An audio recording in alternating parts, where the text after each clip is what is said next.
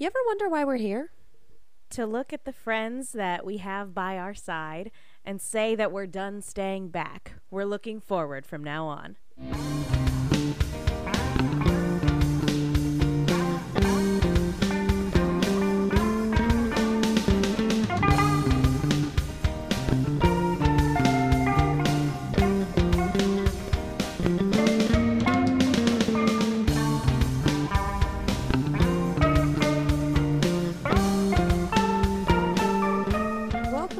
The last episode of RVB Recall for this season. We we hit our season finale in 12 episodes, which is not what I was expecting. I thought they'd need a lot longer to wrap this up.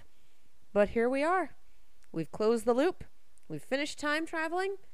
And before we leave, we are here to talk about it. I am Katie, And I'm Megan. Hey, everybody. and they fit a lot into 21 minutes, including credits. Like, wow. This is season 17, episode 12 Theogony, a title that fit a lot more than we were expecting. Like, I.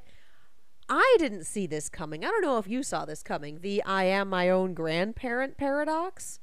I only saw it coming right before it happened. It was only after like the labyrinth the the illusion of the labyrinth got knocked into the black hole that I started thinking about wait, wait, are we going there? Oh my god, we're going there. And we went there, and it was a beautiful screaming performance by Genkins. I just the the voice the whole time for Genkins has been unbelievably good. Both the I'm pretending to be a normal human voice and the infuriated British accent voice. Pulled the mic away there for a little bit, and here's open. That's going to be fun to edit. Uh, no, this. I mean, we talked about it a little bit in, over the last over the course of the last couple episodes, but oh my gosh, the performance uh, for Genkins this the this season has been stellar, and I can only imagine what this poor actor's vocal cords sounded like by the time they were done recording this episode. Rico Fajardo, we salute you and hope that we're saying your name right. Kudos, dude! It was incredible. Especially at the end just that you're, you're, you're screaming in an accent. I can't imagine that that would be easy. So we should probably go back to the beginning as it were but at least the beginning of this episode. We have our way into the labyrinth and now we need to start pulling people out of it starting with grif and this obstacle course that just keeps getting crazier Michael Bay fireworks, a, for lack of a better term, a smasher, one of those things that goes on a pattern, and once he starts counting the pattern, it just speeds up because fuck you, I guess. Because it's the labyrinth, and fuck you, I guess, is pretty much how it runs. No, this was hilarious. I mean, we we talked a little bit last week about the implications of of a teacher like this. Um, but like this is where it really does get cranked up to 11 in terms of the comedy, which is funny because Grif's life is literally on the line. But that's the thing red versus blue can still make you laugh, even when it's like, people might die today. But it's it's good at that. And so uh, at the end, it's, well, I am going to die. What should I put into the uh, Hall of Fame for the Labyrinth? Make my initials be ASS, like every child setting a high score at the local arcade. That brought back some memories. What, did you do that? no. The expression says differently. I will not stand here and listen to this accusatory slander. I know not of what you speak. Well, I didn't because I never got a high enough score, and anyone who plays Overwatch with me should not be surprised at this fact. Well, no, I never got number one. Who said anything about number one? A lot of games have like a top 20 or 25 or like 50 that they scroll through. yeah, one of those. Like I said, I never did it because I never got there. Not good enough. Woo! You know how hard it is to beat a high score on a DDR machine? I imagine very. Let's go with very. But there are so many arcade games with so many arbitrary ar- arbitrary ranking things. Yeah, but getting a high score requires you to be good at games? You literally never got on any scoreboard on any arcade game? I managed it about six months ago for the first time. And you didn't take that opportunity to make your name ASS. Bitch, I was 30. And you didn't take that opportunity to make your name ASS? No, I made it Kia because branding, motherfuckers. Hey, it's your life. It's your choice. I'm only going to sit here and judge you silently. And it's my sixth place high score on the X Men game because the slot I was playing in was broken, so it gave me way more lives than I ever should have had. Wasted opportunity. Fuck you, I'm happy. Uh, before we say goodbye to Coach Prestwood, though, while we were watching the credits, we noticed a little something. The person who's credited with the voice of Coach Prestwood is, of course, Jason Waite, aka one of the writers for this season. I love it when the writers and directors and whatnot cast themselves in the show. It's just a lot of fun to see, like, okay, they're they got this part. Who knows if it was, yes, I know I'm going to voice this person, let's go, or I tried out for it anyway and everyone else decided I was best for it. Doesn't doesn't really matter to me because after a certain point it's I've got this part, okay, how do I make it mine? And he did that with like a minute of screen time total, maybe. And it was amazing because we're still sitting here going, don't get snipped by the snipper riffle. This was great. I mean, if you if you look back at the roles that the writers for Red versus Blue have had over the years, um, Bernie, you know, was cast as Church.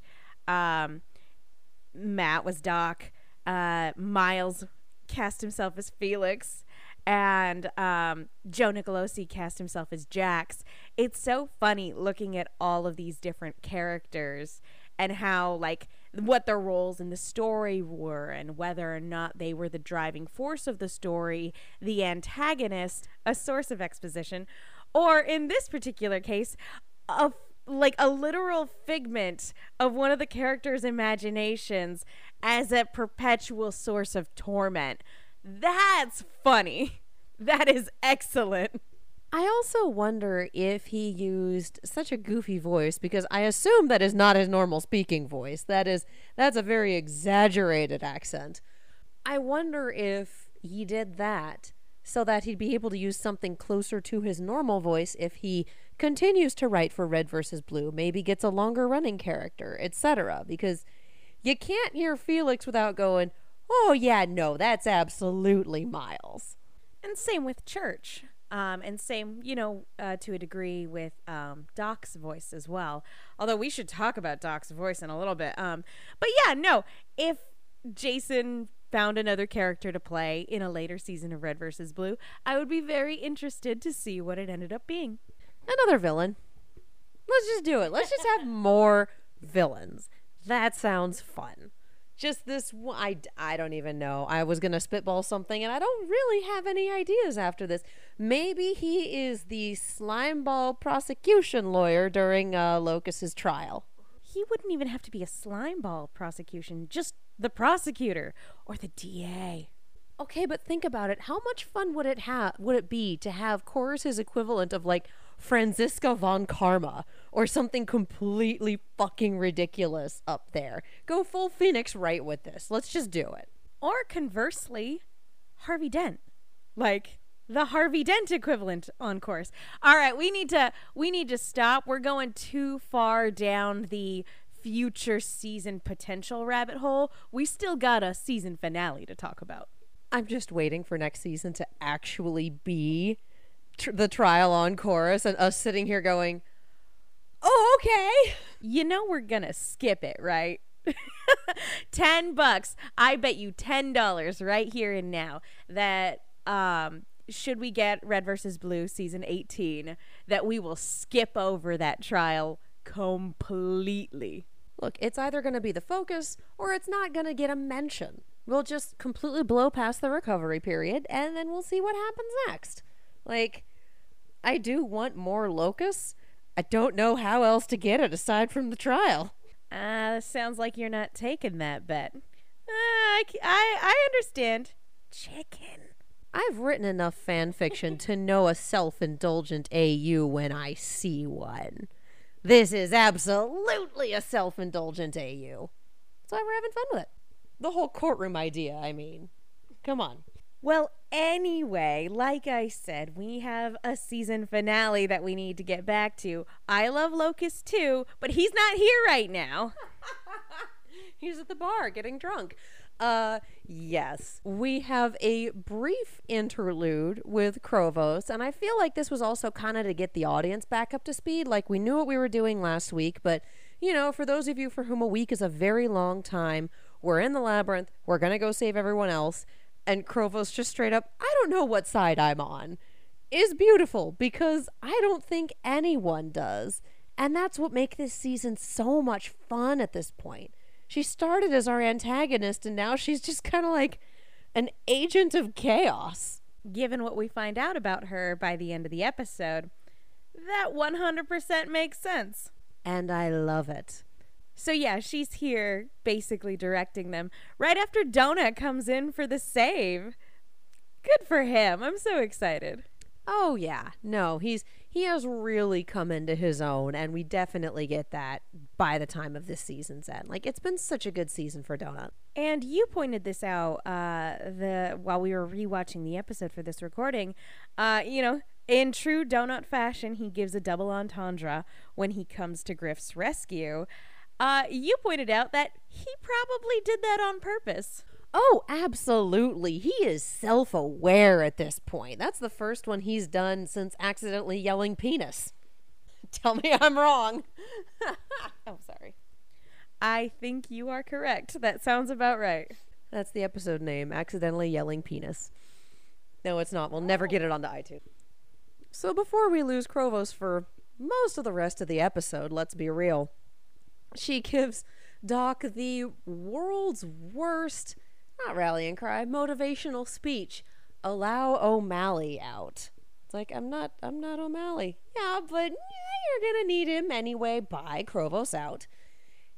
And Doc goes in to save Wash and has this argument with himself, essentially. I did appreciate O'Malley pointing out the I'm the more popular. When you're here, people go, Where's O'Malley? I like that guy. It's like, well, looks at fandom, looks at the episode, looks back at fandom. You're not wrong. This was, I feel like this was a long time coming. Oh. Um, especially after uh, Doc sort of gave into the dark side uh, last season. Um, first of all, the like, it starts off with him entering Washington's illusion with this beautiful shot of him standing in front of this doorway of light and he's just completely backlit. It's absolutely gorgeous. It's so great. They repeat it later in the episode with Carolina. We're going to get to that. I think that's a deliberate callback. But um, this right here. And then we follow it up with a really great vocal performance from Matt Hullum. Uh, what I love about this is something this series has always done really well when doing scenes with O'Malley is that it's been very intentional with its camera angles to properly depict two different characters speaking back and forth to one another. It's very much Gollum and Smeagol having an argument. It is. And this was really good. But what I really loved about this moment is that you can really tell it's not just a Jekyll and Hyde moment. This is like a character who whose psyche has been shattered but like fully embracing both sides that make him him. And that really comes through in the way that the vocal performance overlaps with each other. And just the fact that it essentially melds at the end. That cannot be easy to do yeah, I always assume that when a character has to do dual roles like this, that they do one set of recordings for one character and then they do the opposite lines for the other character. It would not surprise me if Matt was doing this in real time, in all honesty, doing the Dan Green thing. That's exactly what I was thinking. Like, no, I just kind of assume that most people pull a Dan Green when they have to do that. Do you want to tell the Dan Green story? So, for those of you who don't know, Dan Green is a voice actor. He was extremely well known in, I want to say, the mid, the early to mid 2000s. He kind of fell out of the industry for a while, personal choice. He's doing good, came back. Good, good human being. Known for voicing both Yugi and quote unquote the Pharaoh in the 4Kids dub of Yu Gi Oh! Doing both of them. Two very different voices. And whenever they'd have a conversation with each other, he would just plow through. Just do the voice switch and go. Supposedly, I have never seen it myself, but I sincerely want to get my hands on it. Supposedly, there is a blooper reel where at one point he flubs a line, does it in the wrong voice, and continues to have the argument in the opposite voices for whom the lines were intended. Which is something I really need to see.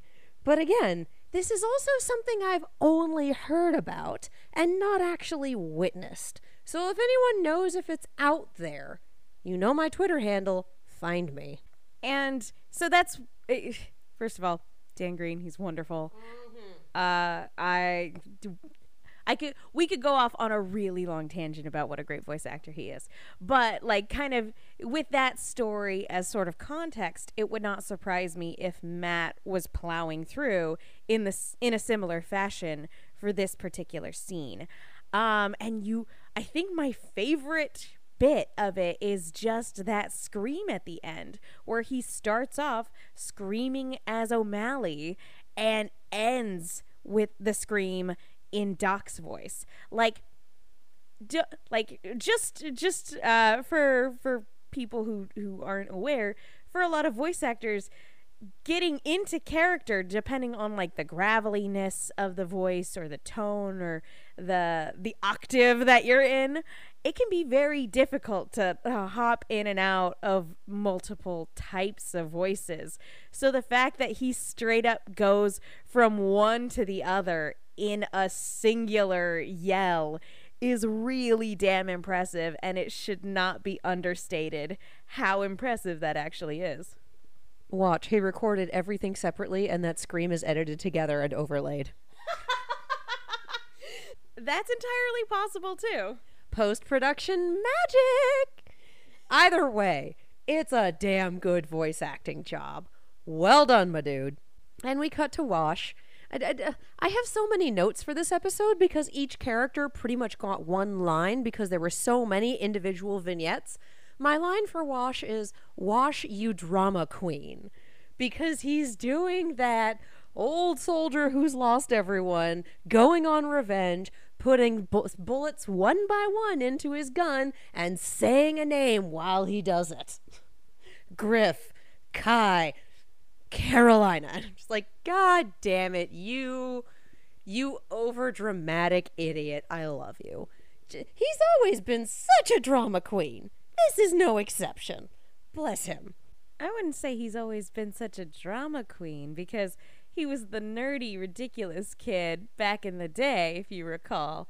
Um, but Look, he was the nerdy, ridiculous kid. He got into his angry emo phase, and from then on in, it was all drama queen all the time. agree to disagree.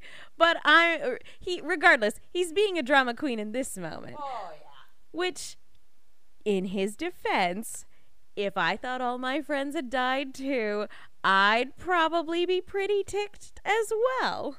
Okay, but the individual bullets with names bit is this very specific trope. Like, again, drama queen. It's very cinematic. It's a very movie moment for a renegade soldier or or you know a former a former mercenary. This bent on revenge. it's a very cinematic moment. Um I I dug it. I thought it was great. I I like my heart went out to him, especially just for that last one, Carolina. And I'm like, "Oh, sweetheart. No." I call him a drama queen with love. Look, we all know I have a bias, but that doesn't mean I have respect. I just think it's funny that in response to the exact same thing, my response is, my baby, and your response is, you baby! Talking to the character, of course. Oh, yeah, I know the response is, you fucking nerd. And it's something you can do knowing that things are going to be okay. you know? And much like a lot of uh, a lot of Washington's story beats this season, he rushes out ready to make this big dramatic play and all of his opponents, every single adversary, is already dead because Doc slash O'Malley got there first. Just one of those, okay, okay moments. And this this was fun to watch. We then head we go straight from drama queen to holy shit actual drama because we go back to Kai and Grif shows up and talks to her about like what happened and what you know, she didn't really burn down the house. She forgot to replace a smoke detector, and it's okay. Mom's living in the trailer park, and Grif starts getting really angry and yelling at her and telling her she did this, and then Grif gets shot by Grif. Because that was Labyrinth Grif, and he didn't deserve to live. But real Grif is here, and it's going to be okay now. And they have an actual conversation about. I, I feel like they don't have very many deep conversations just by nature of who they are and the fact that it's a lot of touch and go for them. But talking about Grif needing structure and that he wasn't drafted, he actually joined the military because he couldn't handle things and then stayed away because he didn't know what to do but still felt guilty about the family situation is completely in line with his character, says a lot about him and I love that it takes this one off joke that we've had for a while. Like, this war had a one man draft, and that draft was Grif. And keep in mind that this is a genocide. If they were going to have a draft, they would have drafted a lot more people. But no, it's just eeny, meeny, miny, fuck you. So, as much as I enjoy the random absurdity that red versus blue can create, I also appreciate that they took this, well, this is super weird, but let's roll with it joke and kind of gave it a little story. Like, I really do appreciate that. There's often an issue with a lot of prequels slash sequels in terms of film franchises where you find out the origins to things that nobody was asking the question to. That's also a notable sin of Disney live action remakes. Yeah, a lot of lot of those. Um, but the example I was going to use was uh, the Insidious franchise, which for whatever reason decided not to move forward after Insidious 2 and be a franchise about a psychic ghost and her two uh, living assistants fighting demons, which which is a franchise that I would watch even though I don't watch horror movies. Exactly. Um, that okay i don't i don't want to go down the insidious rabbit hole but what the the sequels do and they have their merits but what a lot of the sequels after that do focus on answering questions that nobody was asking questions about um like where did those two guys get their uniforms unimportant nobody cared you know that sort of thing I feel like the Conjuring universe is also doing this with its insistence on Annabelle. We could have a talk about that as well. But that's a different channel. Follow Silver Screams on YouTube. um, my point in bringing this up is that Red versus Blue has been doing that with jokes. However, instead of it being a plot point where I roll my eyes and go, nobody cares, these are things that uh, have been over the course of the past few seasons have been adding a tremendous amount of char- of character depth to characters who used to be punchlines. And we really see that with Kai and Grif here. And you're absolutely right. They don't really get the chance to act like brother and sister very often. I mean, hell, they're rarely ever in the same room as one another. A lot of Kai's actions in the past in the past season, you know, that was her dynamic with Tucker, not with Grif. And so I think it's fascinating. You know, it's it's it's a good insight into her own psyche about the worst thing in the world being Grif berating her. That's her older brother. I mean, she came out to space to find him. And it says a lot about their relationship that the worst thing for her would be him being disappointed in her and blaming her for what happened. I, as a younger sibling myself, I really I empathize with her in that regard, and I really loved this moment of him going like, "I feel guilty about leaving you," and her being like, "You feel guilty." This was such a genuinely warm family moment, and my God, again, it's it's something that you look back at over the history of Red versus Blue, and moments like this are so, especially between family members. I mean, Red versus Blue doesn't have a history of portraying good, natural family dynamics, healthy, natural family dynamics. It's all about the love of that found family, which is wonderful and great. But you very rarely have a moment like this between brother and sister. I mean, I think most of the family dynamics we get are Tucker being a proud dad of Junior, and even then, we haven't seen Junior in a bazillion years. But yeah, I know this was incredibly well done. And my next note just says, Aw, siblings, as they tell the labyrinth together to go fuck off. So, you know, bonding. Tell the cosmic entity that's been torturing you to go fuck itself. It's fine. I do love this, though. Fuck you, labyrinth. You keep being mean. My big brother's gonna beat you up. Yeah, that's how that worked. That is exactly how that worked. Moving on to Sarge, who is, I guess, actually in Normandy, kind of, maybe. Again, this we talked about this a little bit last time, but this one has just kind of been super weird to me. But it's essentially his commanding officer ordering him to go to his death. We get a little bit of sarcasms, like, "Oh, I agree to dis- discuss how much I agree with you," like stuff like that. And then Wash and Doc show up and just wreck everyone. Like, no, we're no, no, we're done. Well, how many times has Sarge yelled at Grif to run to his death?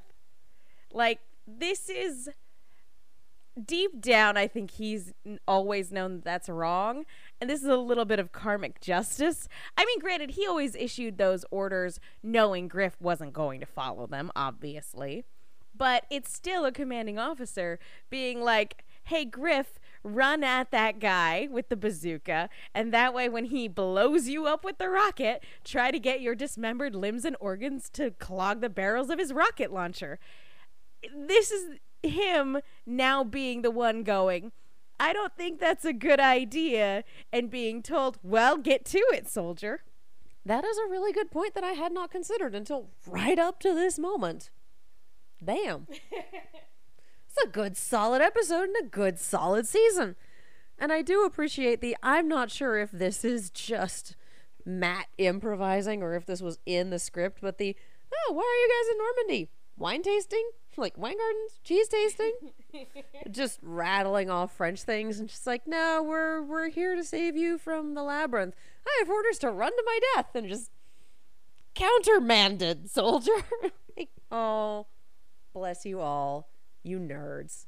I love that Sarge was the only one where they didn't have to go, this isn't real. Like, this is a figment of your imagination. It was straight up, at ease, soldier. that was just very sweet. And then we, I, I love the lead up for Simmons's. because it's Grif talking to Kai and saying, Look, these are all very personal. Mine was, yours is. They're all very traumatic. Take this seriously. And they go in, and it's a flying saucer chasing Simmons, attempting to steal his penis. And we have, Don't steal my penis, I haven't used it yet, and we will use it for science. The aliens, also voiced by Gus. And just Grif losing his shit, and Sister going, Now take this seriously, like imitating him is.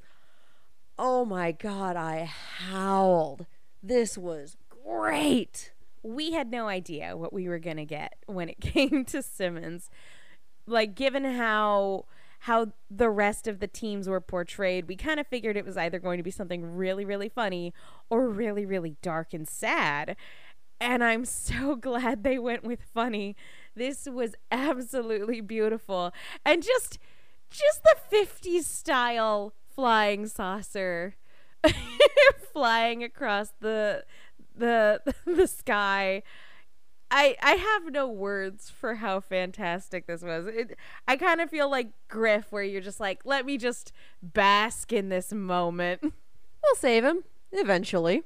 In a season That has been very dramatic and very character focused. And in an episode that is very dramatic and very character focused, this comedic beat was incredibly well timed and just funny as hell. Because again, that the setup was also a big part of it, and it was fantastic. Before we talk about our next hilarious and or traumatizing character moment, we want to bring you a word from our sponsors. Fred's BS is an LA local one-man baked goods business that offers unique flavors in small batches. Whether you're looking for homemade jams, brownies, blondies, or brown sugar buddies, the best cookies you've ever had, Fred's BS can provide. All products are made in small batches with fresh ingredients, nothing is ever frozen, and Fred provides a plethora of flavors that can't be found in stores, like the aforementioned brown sugar buddies or his strawberry peach paradise sunrise jam. Also, if you're LA local, you can choose pickup instead of delivery and get your goods even sooner. Head to fredsbs.com and use coupon code The Rooster Team for 20% off your entire order. That's fredsbs.com, F R E D S B S.com, and coupon code The Rooster Team. Treat yourself because you deserve it. And then moving back into the drama and character development, we have Donut finding Tucker and oh, I'm fine, it's fine, everything's fine. Well, can you turn your sword on? Ah, uh, okay, that was illusory Tucker trying to send Donut on his way. Real Tucker has evidently been seeing visions of all of his friends telling him to kill himself. Yikes! That was super dark. And I'm wondering because normally stuff like, you know, Red versus Blue has always been a series that really relied on dialogue given and and very witty dialogue given the physical limitations presented in machinima and over the years they've gotten a lot you know they've gotten a lot more freedom given the incorporation of animation and mocap what I find interesting here is that they're still in this moment talking about what Tucker saw. It's doing more tell than show. And I'm wondering if initially the idea had been for us to see Tucker's friends telling him this very thing. And if that got cut for time if that got cut for for resources or if they just kind of figured everybody saying you know seeing all of our reds and blues going you should kill yourself was too dark a moment for the pacing that they had going for this episode I feel like it's that last one. And I mean, Red versus Blue goes some really dark places sometimes. I mean, we've seen what happened in Project Freelancer, and hey, we've kind of addressed the issue of planetary genocide head on, but it hasn't gone to that particular flavor of dark place. And I feel like I hesitate to say like it's crossing a line, but I don't think that that's something that really works with the tone of the show. Like even at its darkest, it doesn't really go there and stay there. And I feel like that would have been a little too far out of its comedic dramatic bell curve. So I'm glad they didn't do that. And I also think that we already had Tucker's character moment when he's telling Genkins, like, no, I figured out what leadership is. I know what I need to do, GTFO. And the rest of this has just been an extension on that. He had his before the big ones that we have here. So we really didn't need to expound on that. And yeah, I feel like just scenes of hallucinatory friends telling him to kill himself is would have really broken the tone of the rest of the episode. It's also possible that and and I'm just speculating here. It's also possible that that was an afterthought that the the main issue for him was being isolated and lonely, like we saw at the beginning of the last episode, um, was being in solid solitary confinement, basically, um, and that this was sort of an afterthought as a setup for the joke that Kai delivers. Possibly. Could also be the labyrinth just, all right, he's alone. He's not doing anything. He's still not okay. All right, let's push some buttons. Got to change up my tactics here a little bit. That being said, I do love this again uh, as a follow up to the the cute sibling moment that we had a moment ago. her going too soon and Grif punching her, going, We're still in it, it's still happening, was absolutely perfect. Uh, and again, again, as a as a younger and an older sister, this would like all the Kai Grif moments in this episode were such a mood. It's still happening was just hysterical. Like, oh, sister, please continue being you. And so then there were two. We have Caboose and we have Carolina. We're down to the seas. So you guys go find Carolina, and I'll go find. We know Wash is just like, you guys go deal with Carolina. I'll go find Caboose. And Caboose, I like, I kind of appreciate the fact that I, I called this one. And I'm proud of myself for that, honestly. Because Caboose defeating logic based AI simulations is just a thing. This is kind of his third time doing it. First was making friends with Phyllis, who then became Sheila. Second was Santa, and now this. Like, I think he was trying to make me hungry. He was trying to get you to kill yourself. Oh, oh, good, great. Um, who wants pancakes? like, I just, I really appreciate that we didn't really try to go the dramatic route with Caboose, because again, we did that earlier with him telling Genkins to get out of church we just have Caboose unaffected by AI shenanigans because he's Caboose. Which is 100% in line with everything we've come to expect from this character. I mean, he's the only one that knows they're in a video game. He immediately picked up on time travel and how to go about properly utilizing time travel. Like, breaking out of this particular simulation, I kind of figured was also going to be kind of a walk in the park for him. And that's exactly what it was. so I really liked just, hi, everybody. because he just didn't get what it was trying to do. And I just, I, I love that that's a thing with him. It makes me ridiculously happy. Caboose is transcendent. Is Caboose a genius? We've had some real good line reads this season, you guys. Just some really good ones. So that leaves, all right, time to go fight whatever Carolina's afraid of. And everyone's just like! I don't want to. Come on, you guys. Or she might die.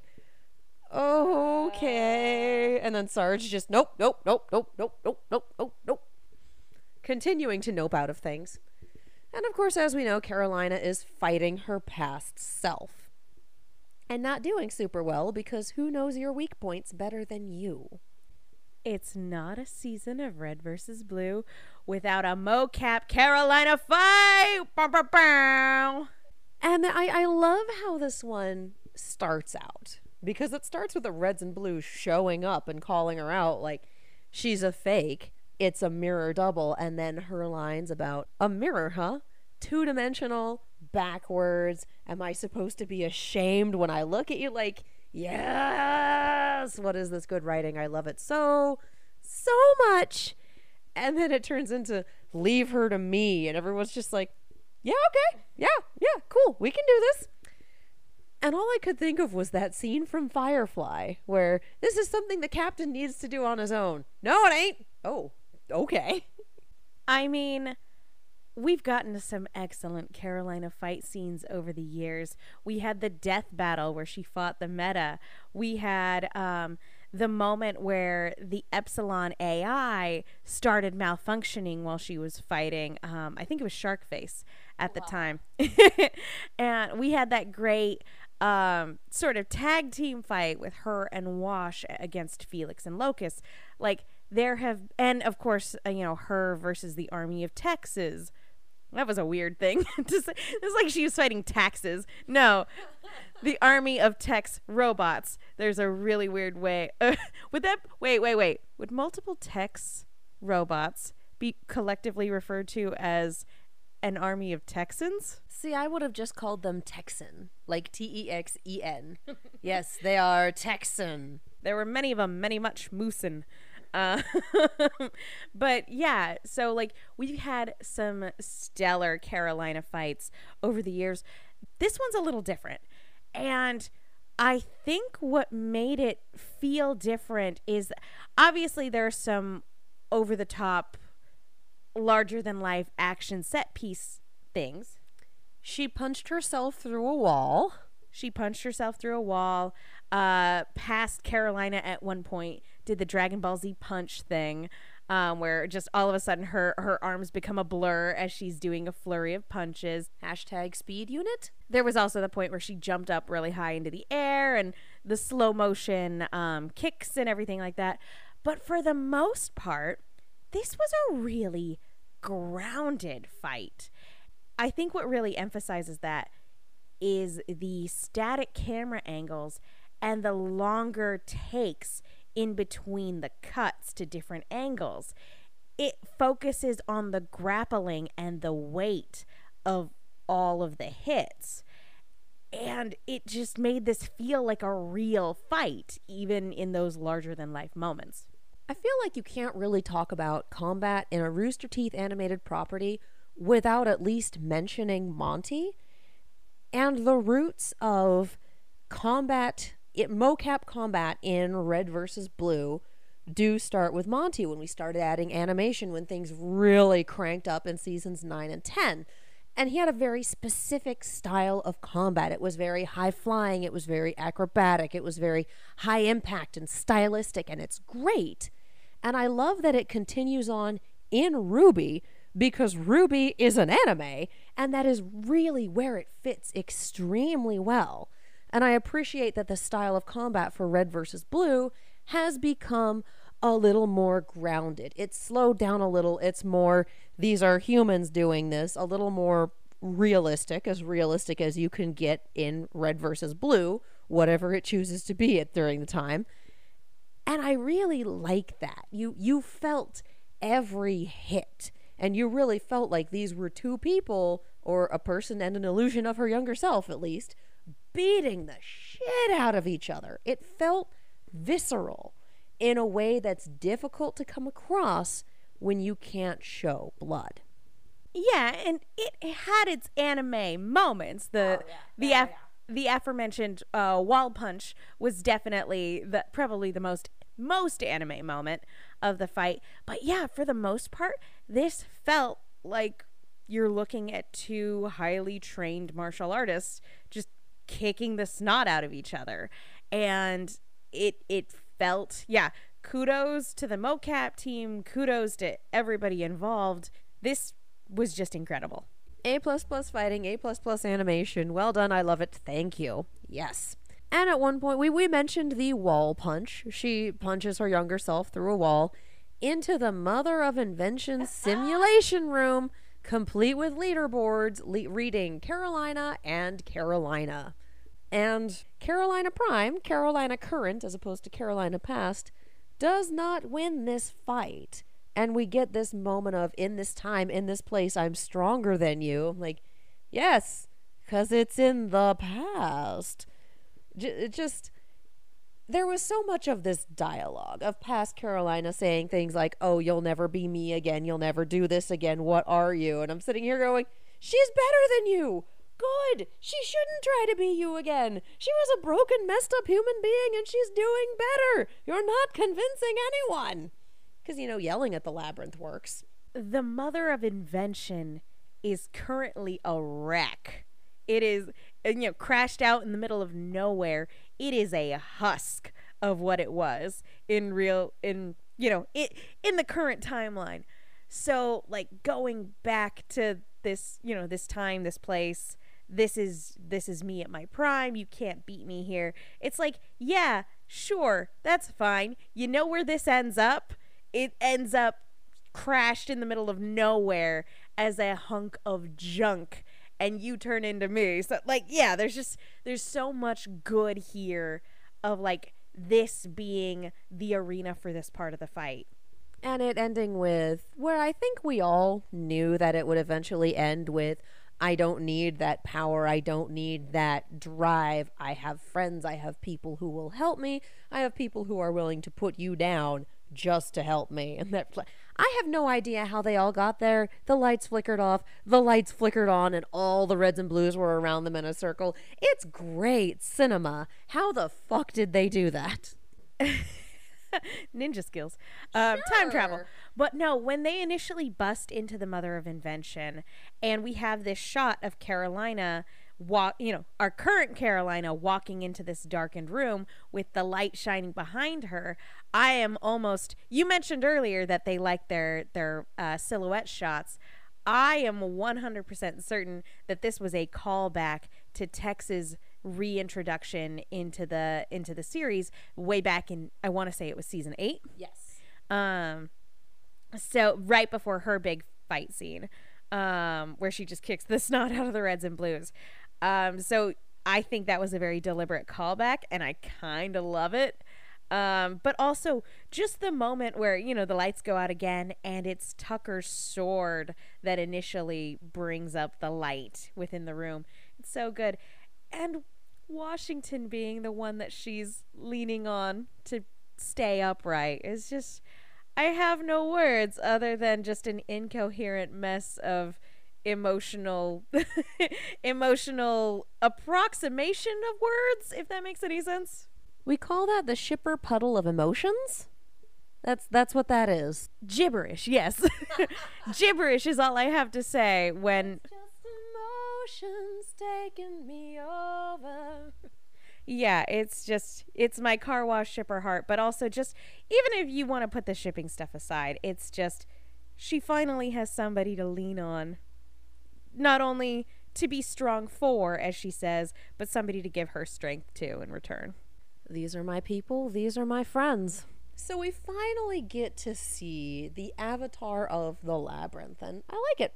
Well designed, good armor choice, good voice. Like, I like this labyrinth who's currently having a slight crisis because he failed at his duty. No one needs, no one can get through. No one can go see Chrovos. And a donut just kind of pointing out the logical flaw in that. Like, I came from Chrovos's prison. Wouldn't I have done that already if I was going to? And just the you you can hear the egg timer tick tick tick tick tick ding like okay yeah As far as the labyrinth's avatar goes, I don't know if it was intentional, but his helmet, to me, I look at it and I'm like, is it me or does it kind of remind you of like a webcam or the camera in your phone, just with that sort of circular eyepiece? it's very similar to the one that uh, the king of the gods had. So then we have Genkins. Just just Genkins. And i appreciate that this very quickly turns from well i can't let you in. Wait let's have some logic to you know what it's entrapment time let's go let's see if he does what i think he's going to do This was such a cool transition. Like, kudos to the pacing of this episode because we had that, yeah, confrontation between the AI and Donut. And then just as Genkins is walking into the room, and then the camera changes angles, and all the reds and blues are gone, and it's just the labyrinth holding the club. This is so good. That was such a great cut.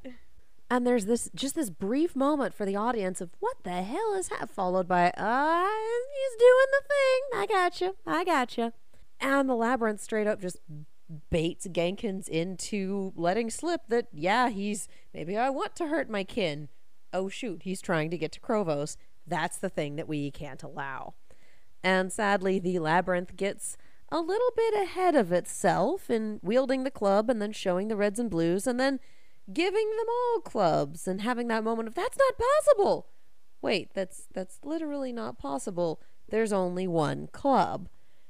And then he shoves the avatar of the labyrinth into the black hole, which oh, I was sad. I really liked this character. Like he's been on the screen for 30 seconds. Is this what Delta fans feel like? Spoiler alert, he's fine. I'm allowed to be sad for death fake outs. I watch Disney movies. It's very true. Um, this was awesome, and it was there were there were a couple seconds where after the labyrinth the labyrinth was knocked into the black hole where I'm like, oh shoot, like this could be really bad.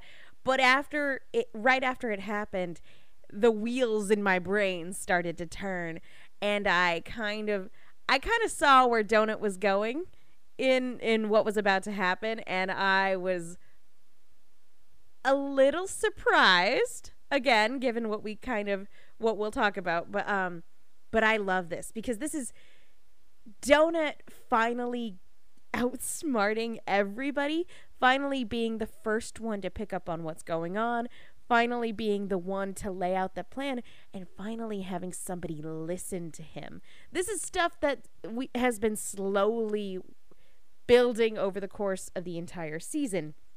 It's taken forever to get his friends to listen to him and to take him seriously as a leader. And though they've finally gotten to that point, this is a moment where he doesn't need to give a rallying speech. He just looks at somebody who can read his mind and pick up exactly what he's putting down instantaneously. And sure enough, it goes off without a hitch and it's beautiful.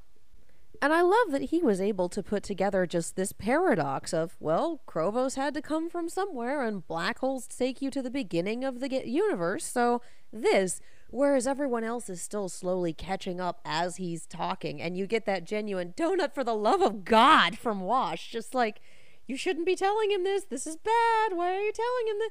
Wait, you meant to? And this was all a. Are we playing Xanatos speed chess? Did, did I miss something? because I was on the wash wavelength here. I did not pick up on that until, oh shit, that mm, we made a paradox. Well, the series did a really good job of establishing the fact that Donut's a little bit of an oversharer, and not that long ago this season, he inadvertently gave Genkins a really bad idea, which was to betray Chrovos in the first place. So, on the one hand, you and again the the performance is really good there where it does seem like he's coming to this realization in real time and just verbalizing it because he's a genuinely friendly person and that that's just how it is for a moment i was scared for huggins for a moment i was genuinely scared for huggins because genkins being like wait a minute she's alive um that's how you kept finding me I was genuinely scared for her. Although I don't know why I was scared for her because light is information and cannot be destroyed. Um, I I do also want to give a quick like shout out like to the callback of actually seeing the AI without the uh, illusion of the armor and everything like that. Oh man, just when he started getting beat with the club and you just see the little floating ball. Oh, it's so good. The visual language of cinema. Indeed. Um, but yeah, so for a moment I was really scared for Huggins, and that's when Genkins decides I know what to do. What if I just decide to go back to the beginning and take you all out before you're even born, and this and that and the other? Like he goes full on right. He lives long enough to see himself become the villain. Like he already was, but this is just full on leap off the slippery slope, just bonkers. Compl- leans so hard into that curve, he's horizontal. Full on flipping the double bird as I fall backwards into a black hole. It's a very Felix move, to be honest. There's there's a I think it's a dril tweet about uh facing God and walking backwards into hell. And that's that's kind of what I think is going on here. It's like, yep. Yep, it's and this is where we were talking about the the performance here because this is just where he goes fully mad with power and essentially becomes Chrovos and we cut to the moment not only of the universe's beginning but then him creating the gods and it's funny cuz again we had that we had that moment earlier this season where Chrovos was saying there was a good reason for that maybe there's another way. And we finally get to see what the reason was for the gods choosing to lock Chrovos away. It was because Chrovos was a raving madman at the time, screaming about how he created everything and how he was Chrovos and it's it's so clear why the gods were like, "Yeah, we need to we need to put dad in a home." Yeah, just, just, you know, a home made out of golden gears and locks and on another plane of existence and in the center of a black hole. And, you know, just let's not ever visit. I want to rewatch this entire season because I I thought it was a great choice for Lee Eddy's performance as Chrovos to be very similar to Genkin's performance. Now that we know what we know, I'm like, oh, like that was very intentional from the get go. And say it with me, everybody. Genkins in tur- in going back in time. I'm my own grandpa. Ah, paradoxes. And that's that's like the one paradox that everyone cites is either killing or becoming your own grandparents and like yeah. Yeah. Yeah. Now, I guess the question is was Chrovos always Genkins? Or did Chrovos become Genkins in going back? Like, I, I, I guess the answer is that she's always been Genkins. This has always been a singular loop. I'm not so sure about that because of how they were talking about, you know, you might have a cellmate. You might have yourself as a cellmate, making me think that Chrovos came from somewhere else, was something else. And then Genkins going back in time during this crazy time of flux and paradox and whatnot in this particular loop round made him Chrovos. Because when we had the uh, conversation with mom and dad in the black hole it was essentially oh yeah you know we start here we go all the way to the end and then it loops back around. Time is a circle and that is why clocks are round. So it makes me wonder if Chrovos you know came from somewhere else for the initial circle but on this new circle it's genkins because of what happened here so that i do think that she was something else to start, and Genkins becoming Chrovos is new. Hence the you might have yourself as a cellmate bit. I'm to lean the other way and say that she's always been Genkins. Um, in it, it, I mean, ultimately, it doesn't matter because the loop is closed. You know, the circle remains unbroken, uh, and ultimately, it's fascinating either way. And yeah, at at the end of the day, it doesn't matter. She's still trapped, and um, the paradox is set right. Everything is back the way it was. I just really, I think that time. I, I've said time and time again that time travel stories are tricky. Um, and as you were you were giving you were postulating just now, I felt my eyes crossing, and like I'm like, oh god. Um, time travel stories are really tricky to do right, uh, because there's a lot of room to play Calvin ball, and I always like definitive rules. I, I think structure is what's needed for time travel stories. Um, I totally understand if that's not your cup of tea, though. I think this was an excellent way to resolve this sort of time travel issue. As you said, it it's a callback to what we got earlier in the season with Huggins and her family, and it's a callback to that joke of that is why clocks are round. This was a really good way to resolve everything. This revelation makes me look back on the past season as well and go like here's a story thread, here's a story thread, here's a story thread, and this all ties back together really, really well. Yeah, this was very well done, and I I'm not sure if this was the plan from the start of like season 15 or if this kind of developed as it went along. But either way, it was extremely well executed. So then all that's left is to uh, fix the final paradox.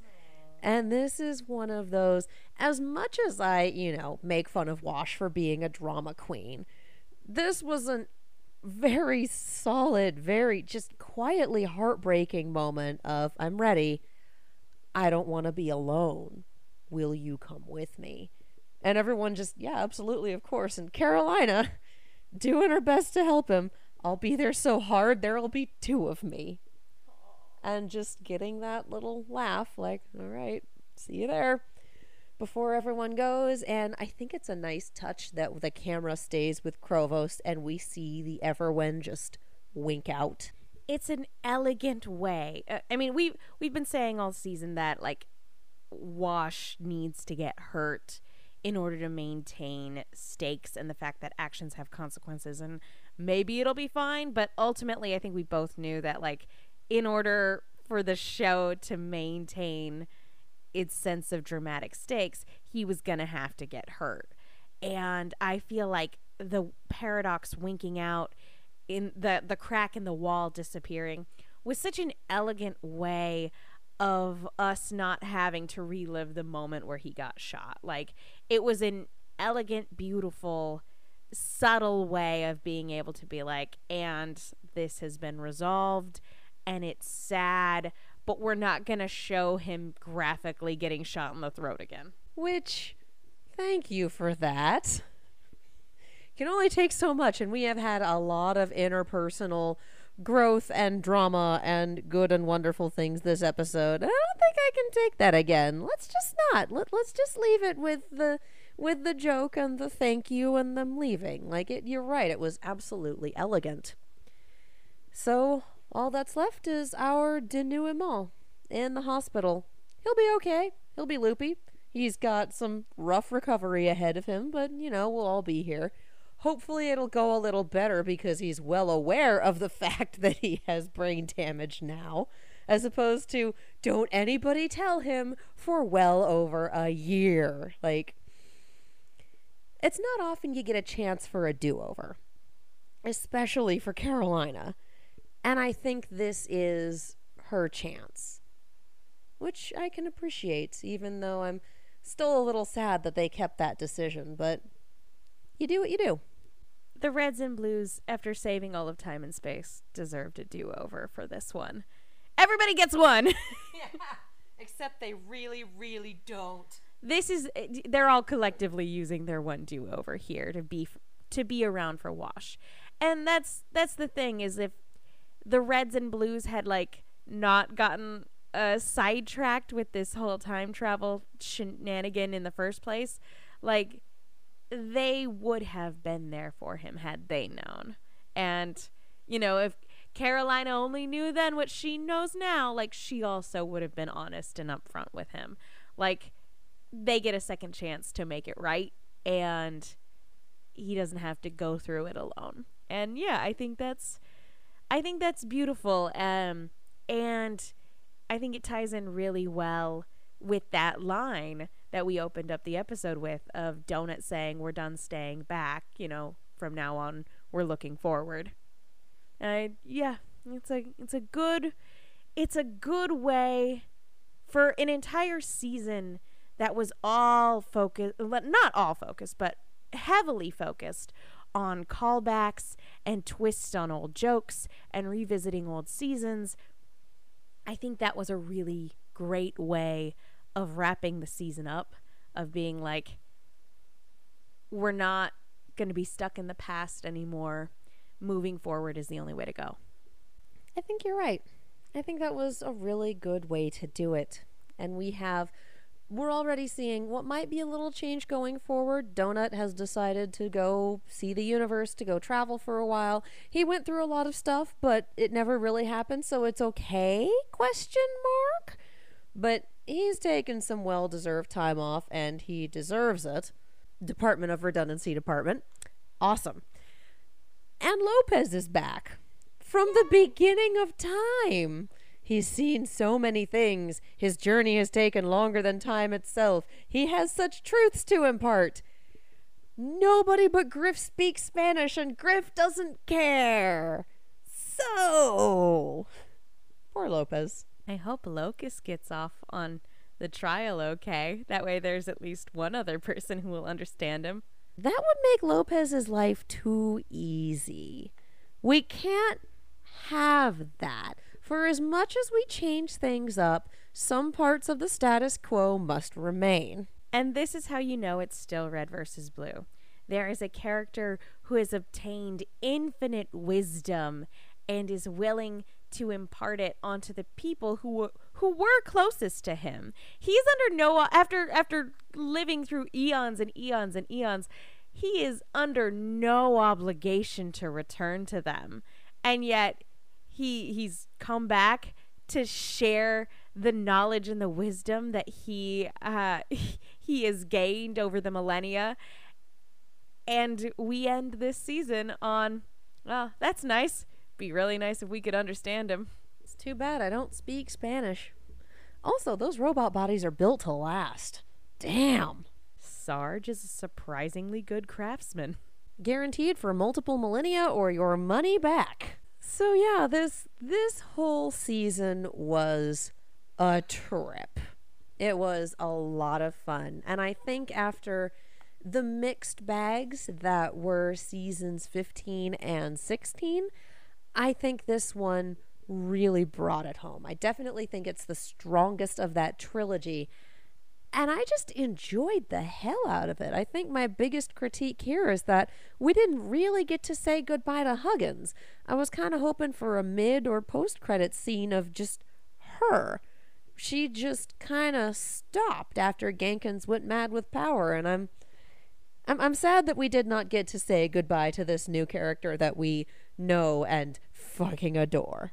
Same. If there's one thing I have to complain about with this episode, it's that she and Grif didn't get a moment of uh, forgiveness. Smell you later. Let's go grab some pizza.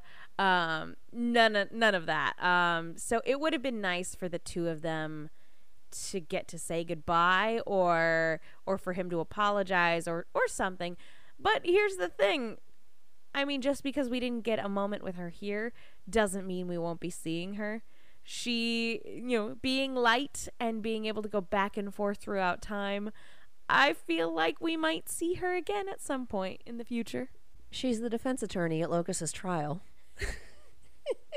she a character witness? I've seen all. yes, and also I love that that was your Ruby Rose voice.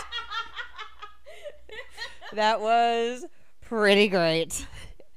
All right. On the note of I've seen all, thank you, Ruby.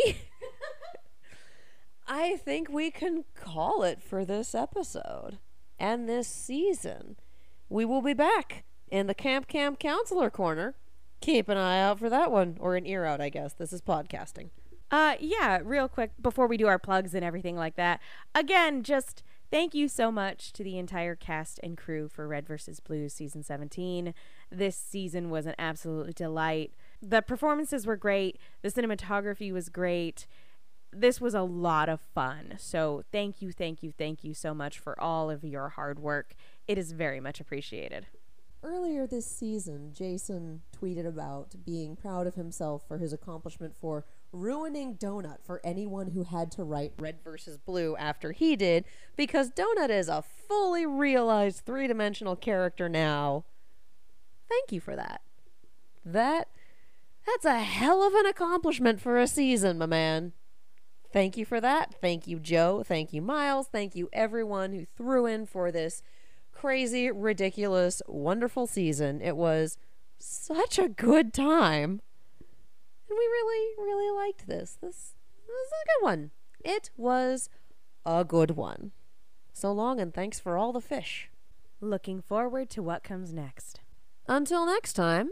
I'm Megan. You guys can follow me on Twitter and Instagram at the Menguin. That's T H E M E N G U I N. Uh, and if you're interested about going back and then asking why you went back, uh, you can check out my Lost retrospective podcast, No Love Lost, where my co-host Will Links loves Lost and I don't, and we talk about it. And I'm Katie. You can follow me all over the social medias as well as on YouTube and Twitch at Kiaxet. That is K I A X E T. If you are interested in moving forward, I too am on another podcast. It is called On the Point, and it is about all things Overwatch and Overwatch League. We are moving forward with the season. We're looking at stage three now. It is going to be completely ridiculous, and I am super, super here for it. So listen to that on YouTube and listen to that on anywhere you can get all your podcasts, really. On the Point. If you enjoy the show, if you want to hear more of the wonderful, crazy stuff we do, like I said, stick around on this network. We have Camp Camp Counselors Corner coming up. That is, of course, going to be our Camp Camp show. We have Gen Lockdown if you're interested in hearing what all we had to say about Gen Genlock. And of course, there are other shows associated with all of our other wonderful Rooster Teeth properties. And also, Welcome to Vale, our RWBY and Welcome to Night Vale crossover piece of media that is a hell of a lot of fun. That's all on that network. It is all on the Rooster Team. You can support us on Anchor at the Rooster Team, on Twitter, on TeePublic, on YouTube, all at the Rooster Team because we firmly believe in branding.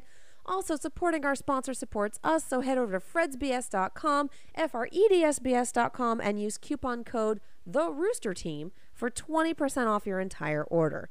Do that, get yourself some cookies, enjoy yourself some time travel. We will see you at Camp Campbell, and um, thanks for closing the Everwin with us.